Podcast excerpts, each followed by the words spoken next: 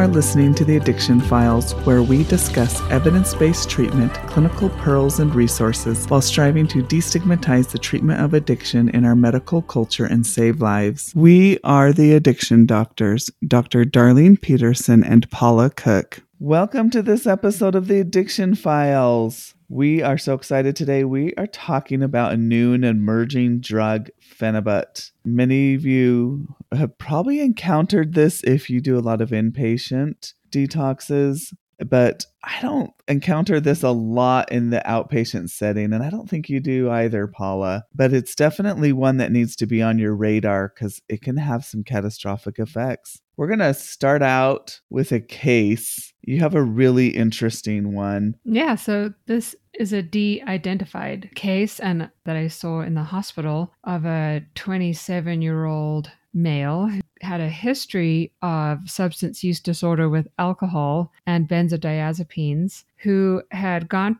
to treatment, residential treatment, was successful in treatment afterwards with sobriety from alcohol and benzodiazepines, but then presented back in the hospital in the emergency room, brought in by his sober living companions, basically for obtundation. And he was found to have a low heart rate, relatively low blood pressure, not not very hypotensive, and impaired level of consciousness. So he was he cleared quite quickly, however, and his urine tox screen was negative, blood alcohol level was negative, his CBC and CMP were otherwise unremarkable. And so the question was what had he been using and what did he need to be treated for? It turns out that he was experiencing, he endorsed experiencing increasing anxiety while he was going through his intensive outpatient treatment following residential treatment. And while he had been going to the gym every day he had been introduced by some of his fellow gym goers to a product that was marketed towards muscle recovery, kind of like GH uh, growth hormone in a way, but for muscle recovery and anxiety called Phenibut. He was started to buy it at his gym and take it and found it incredibly rewarding, much like alprazolam and he increased his use incredibly quickly started buying it more and more taking it more and more and found that if he didn't have it multiple times a day he would experience really severe withdrawal symptoms that looked a lot like benzodiazepine withdrawal so we had to admit him to the hospital, and because we were worried about risk of autonomic instability and seizure, and we were also worried about stabilizing his mood. So we were able to admit him to the psychiatric hospital actually and help him transition off of this substance. So medically manage his withdrawal symptoms and then try and help figure out a plan for him moving forward. So we can talk more about how he managed his withdrawal um, as we go through the podcast, and uh, so we don't blow the whole thing in the first two minutes, and then what we recommend for ongoing treatment thereafter. Very interesting. Thank you, Paula. Some of the history, so Phenibut, honestly, I don't think I really even was on my radar or even heard about till just a few years ago. And I don't, how, when did you first hear about this, Paula? Was it just patients like this just coming in? Yeah, I heard,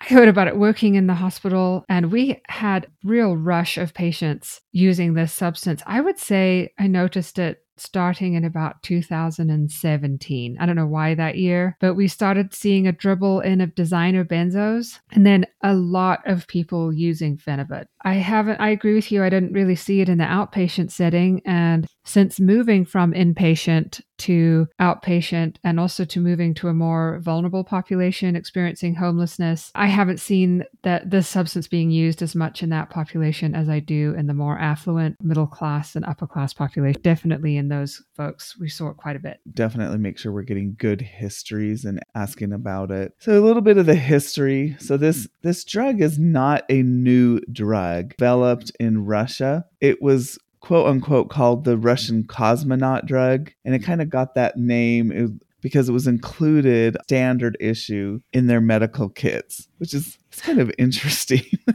yeah. What does that say about uh, about being a Russian cosmonaut? yeah. That's where it kind of came from. You know, it was first developed in 1959 by a Professor V, and I'm probably saying his name wrong, Percolin. It was quickly recognized as its psychostimulant and anxiety reducing effects. and it still is used medically in Russia. What phenibut is, it's beta phenyl gamma aminobutyric acid, which is a neuropsychotropic drug. It acts on the GABA, primarily GABA And it's some extent on GABA A receptors, but it's also stimulating dopamine receptors and antagonizing beta phenylethylamine. So that's PEA. So that's why it has so many different effects. It's medical effects, so it's used widely in Russia to relieve tension, anxieties, and then they will use it in other disorders characterized by asthenia and depression, as well as in post traumatic stress, stuttering, and vestibular disorders. And this all comes from an article by Lapin in CNS Drug Review from 2001. Okay, in the US, it is not considered illegal, but it is branded as a dietary supplement or what we call nootropics, which is kind of like these cognitive enhancing supplements. FDA has sent some warning letters to several companies, and there has been CDC warning, particularly that came out. This was around 2015. We've seen they saw a huge escalation in use, which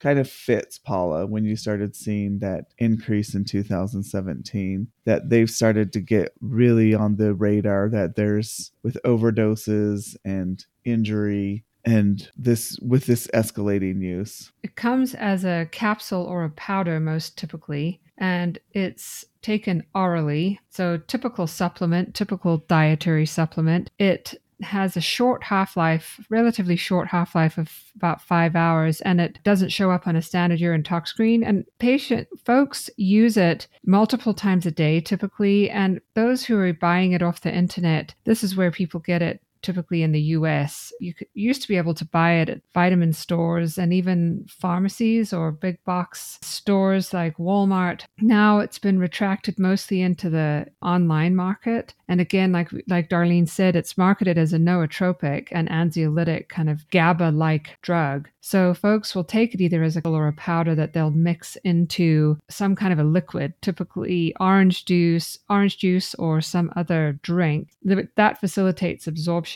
um, and it has different effects at different doses. You know, it crosses the blood-brain barrier because of the phenyl ring, and at lower doses, I think it says less than a gram, it has effects where you might feel calm, ha- have an increased sense of well being, increased focus. But then as you exceed the dose, and of course, this is all dependent on your tolerance to the drug, you become more sedated and lethargic and loopy and then sleepy. Think about the effects of baclofen because, as we know, baclofen is a GABA B agonist. So, phenibut is much like baclofen in its activity. So, think about baclofen meets lorazepam or no, not even lorazepam meets alprazolam that it has these GABA A at higher doses effects and GABA B with a little bit of dopamine mixed in, right? So it's got some feel good effect, kind of muscle relaxant and sedative and anxiolytic effect. And as you increase the dose, you get all the effects of high dose benzodiazepines. So that's those are the effects of the drug. And I guess that's why they were using it in Russia for as a as a medication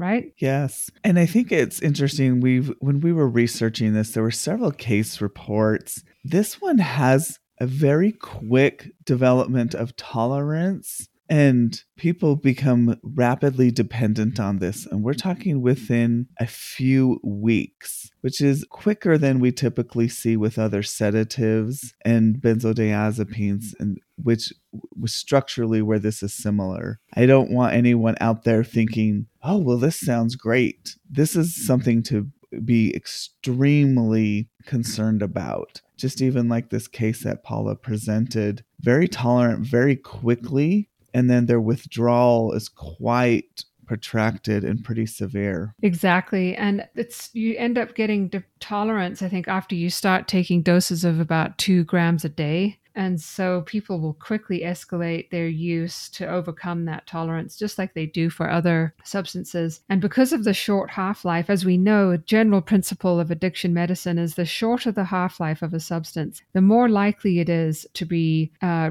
abused because you have this peak effect. It comes on quickly, especially bra- drugs that cross the blood brain barrier easily. You get quite a rapid effect, an intense effect with Phenibut because it is quite potent at the receptor at higher doses, especially, has high affinity for the GABA B receptor. And then it drops off really quickly. So you're left with this kind of withdrawal state that then leads people to want to redose so you have multiple redosing effects during the day. And that's why there are some warnings because it's over the counter. There are warnings on some of the websites that sell this drug to say, oh, do not take more than X number of days a week. Do not exceed this dose. And I think this is their kind of over the counter way of saying this is a tricky drug. And it sure is. And it definitely should not be marketed as an over the counter benign medication or supplement. Absolutely. This is a really dangerous drug, especially to just be over the counter as a supplement. And I think there have been reports, there's many poison control reports of exposure to this drug in this country, and there have been reports of deaths, including, you know, three deaths recorded. I don't know what year this was this data is from, but we've got one in eight reported exposures have a major effect of the drug and three deaths. So, major health effects of taking Phenibut drowsiness, lethargy, agitation, tachycardia, confusion, poison control data. What was the time frame for this poison control data? Yeah, Darlene? so from the CDC, this is when it really became on, I really think, on the radar. So, from US poison control calls, it, there was a sharp increase around 2015 from 2009 to 2019 was where this article was tracking. The reasons for this increase, they said it's not really truly known. They just said probably part of it was this huge growing popularity among the online retailers. And then that's where they just think we need to really have this just awareness of the dangers of this.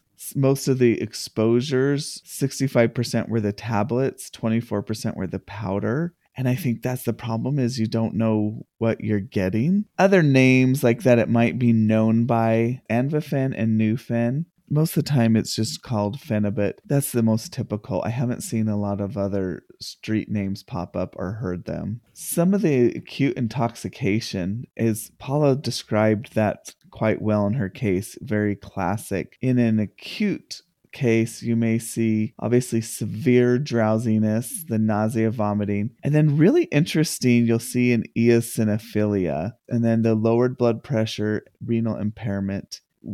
And with chronic use, and when you get into those really high doses, which is not hard to do. And a lot of those case reports, especially people using above seven grams, you get to these dangerous overdoses, you get the lethargy, mm-hmm. somnolence, agitation, delirium, seizures. Patients are just obtunded. And then we'll get into management. Paula, tell us a little bit about the like just when you start seeing the dependency and that kind of withdrawal cycle. Very similar benzodiazepine tolerance and withdrawal. Yeah, tolerance develops easily, like we've discussed, and withdrawal symptoms will start occur when people stop or reduce their use and they have ba- rebound anxiety, rebound insomnia, irritability, agitation. They can have perceptual disturbances, so they can feel pins and needles, paresthesias. They often complain of visual and auditory hallucinations, and they can become delirious. They can become delirious as well, like have uh, appear like they're psychotic. It's it's a looks for all intents and purposes like a messy kind of benzodiazepine withdrawal syndrome. And for those of you who have seen and treated GHB withdrawal, it's similar to that as well. I would say GHB withdrawal is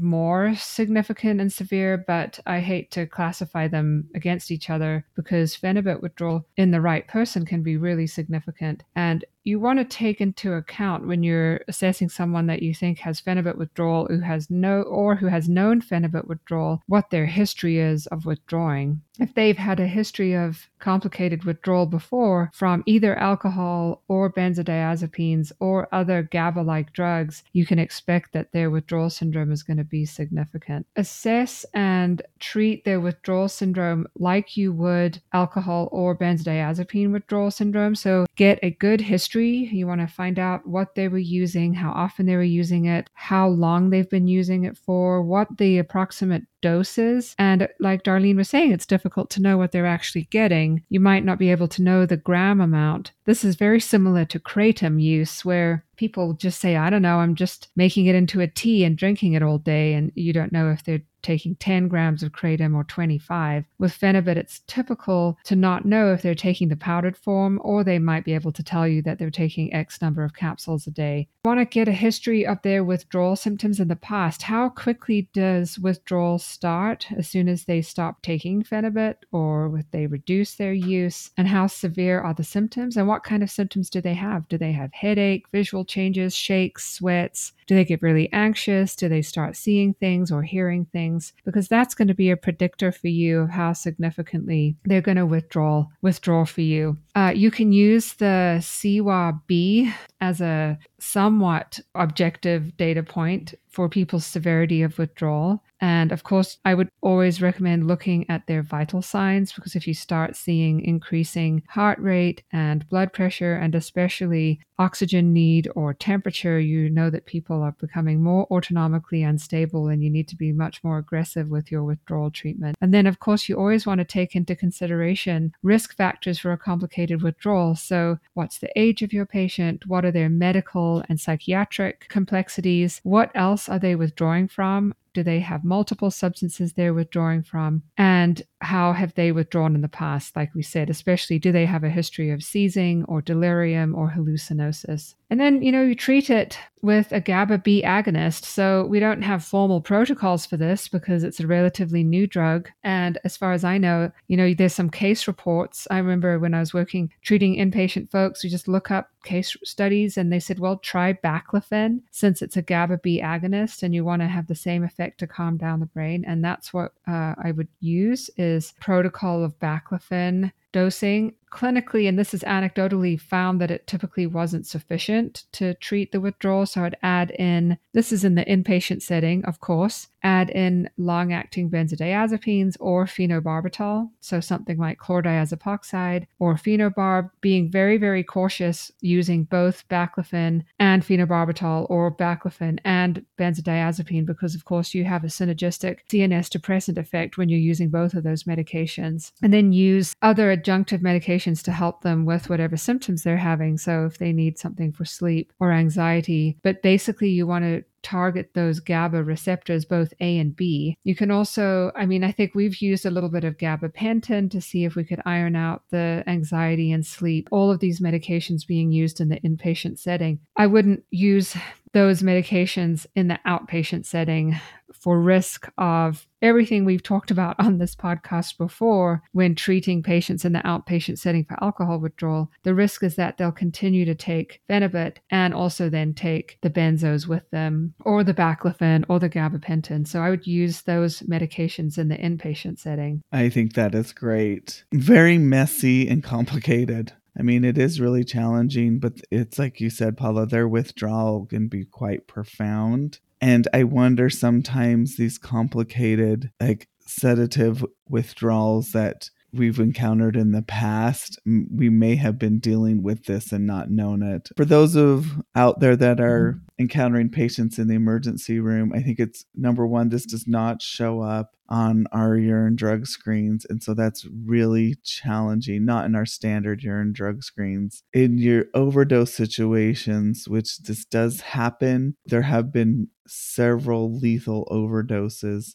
this is managed in those acute cases. You're going to use your activated charcoal and gastric lavage, but treat seizures if you're getting seizures. Treat, obviously, your typical ABCs, protecting your airway, treating agitation, so I think that covers the acute treatment. And anything else? What else did we miss on this? Well, for the outpatient setting, if you have a patient who is, you know, maybe not using, doesn't have severe tolerance, is just getting wrapped up in this and feels like they can back away from it and you can support them in the outpatient, I would do the same things. I would assess their history and their risk of you know, complex withdrawal needing inpatient management, but you could see if they were good candidates for outpatient management and see if you could safely use medication like baclofen or gabapentin, but I'd say baclofen would be safer in the outpatient setting if they were reliable, if they had someone with them, if they would follow up with you frequently and give them very short amount prescriptions of baclofen, like two or three days at a time, and have them follow up and see how they do. And then, of course, focusing on long term treatment because medically managed withdrawal detox is not treatment, it's just getting people off of the substance. So, addressing the underlying problem of the use disorder, and that for sedative hypnotics is the same as any other other substance use, and it's mostly behavioral with medication assistance if needed, and also assessing for psychiatric contributors. So, referring people to the right level of treatment that they're willing to go to, that you assess uh, do they need intensive outpatient treatment or do they need to go to a substance use counselor? Are they willing to go to mutual self help groups like AA or other groups or online groups like in the rooms? And are they willing to follow up with you so you can monitor them for underlying anxiety insomnia and see if you can use non addicting medications to keep them stable in the setting of, of cravings or uh, risk of return to use and keep them close to the fold because the risk of return to things like this is very high. And I think, Darlene, you and I both have experience with this akin to kratom, where it's so accessible. And because it's advertised and marketed as a dietary supplement, and oh, well, it helps your brain, and it's just an anxiety relieving supplement, kind of like kava or GABA, and it also might be good for your muscle recovery. I mean, my patient was getting it from the gym, from his sober living. Like the sober living was taking them to the gym, and that's where he was getting it. When you have really accessible substances like this, it makes them easier to rationalize their use. And so we want to talk to folks about that and kind of dispel some of the myths. Now, does it mean that all people get addicted to this? No. It's kind of like alcohol. Some people have trouble with these drugs and some people don't. Some people have trouble with alcohol and some people don't. So it's a matter of assessing the risk for your patient, seeing what they're willing to do. Do they need to go inpatient for withdrawal management? Do they are they eligible for outpatient withdrawal management? What are they willing to do and what do they need to do for substance use treatment? This is such a challenge where like you said it's so normalized and accessible hopefully this can be on our radar and we can make sure that we're giving good care to our patients. Agreed. Thank you. Thank Have you. Have a good day, everyone. Until next time. Hey, check us out at theaddictionfiles.com or email us at theaddictionfiles at gmail.com. Thank you so much to Ricky Valades for use of his song Awake. Check him out at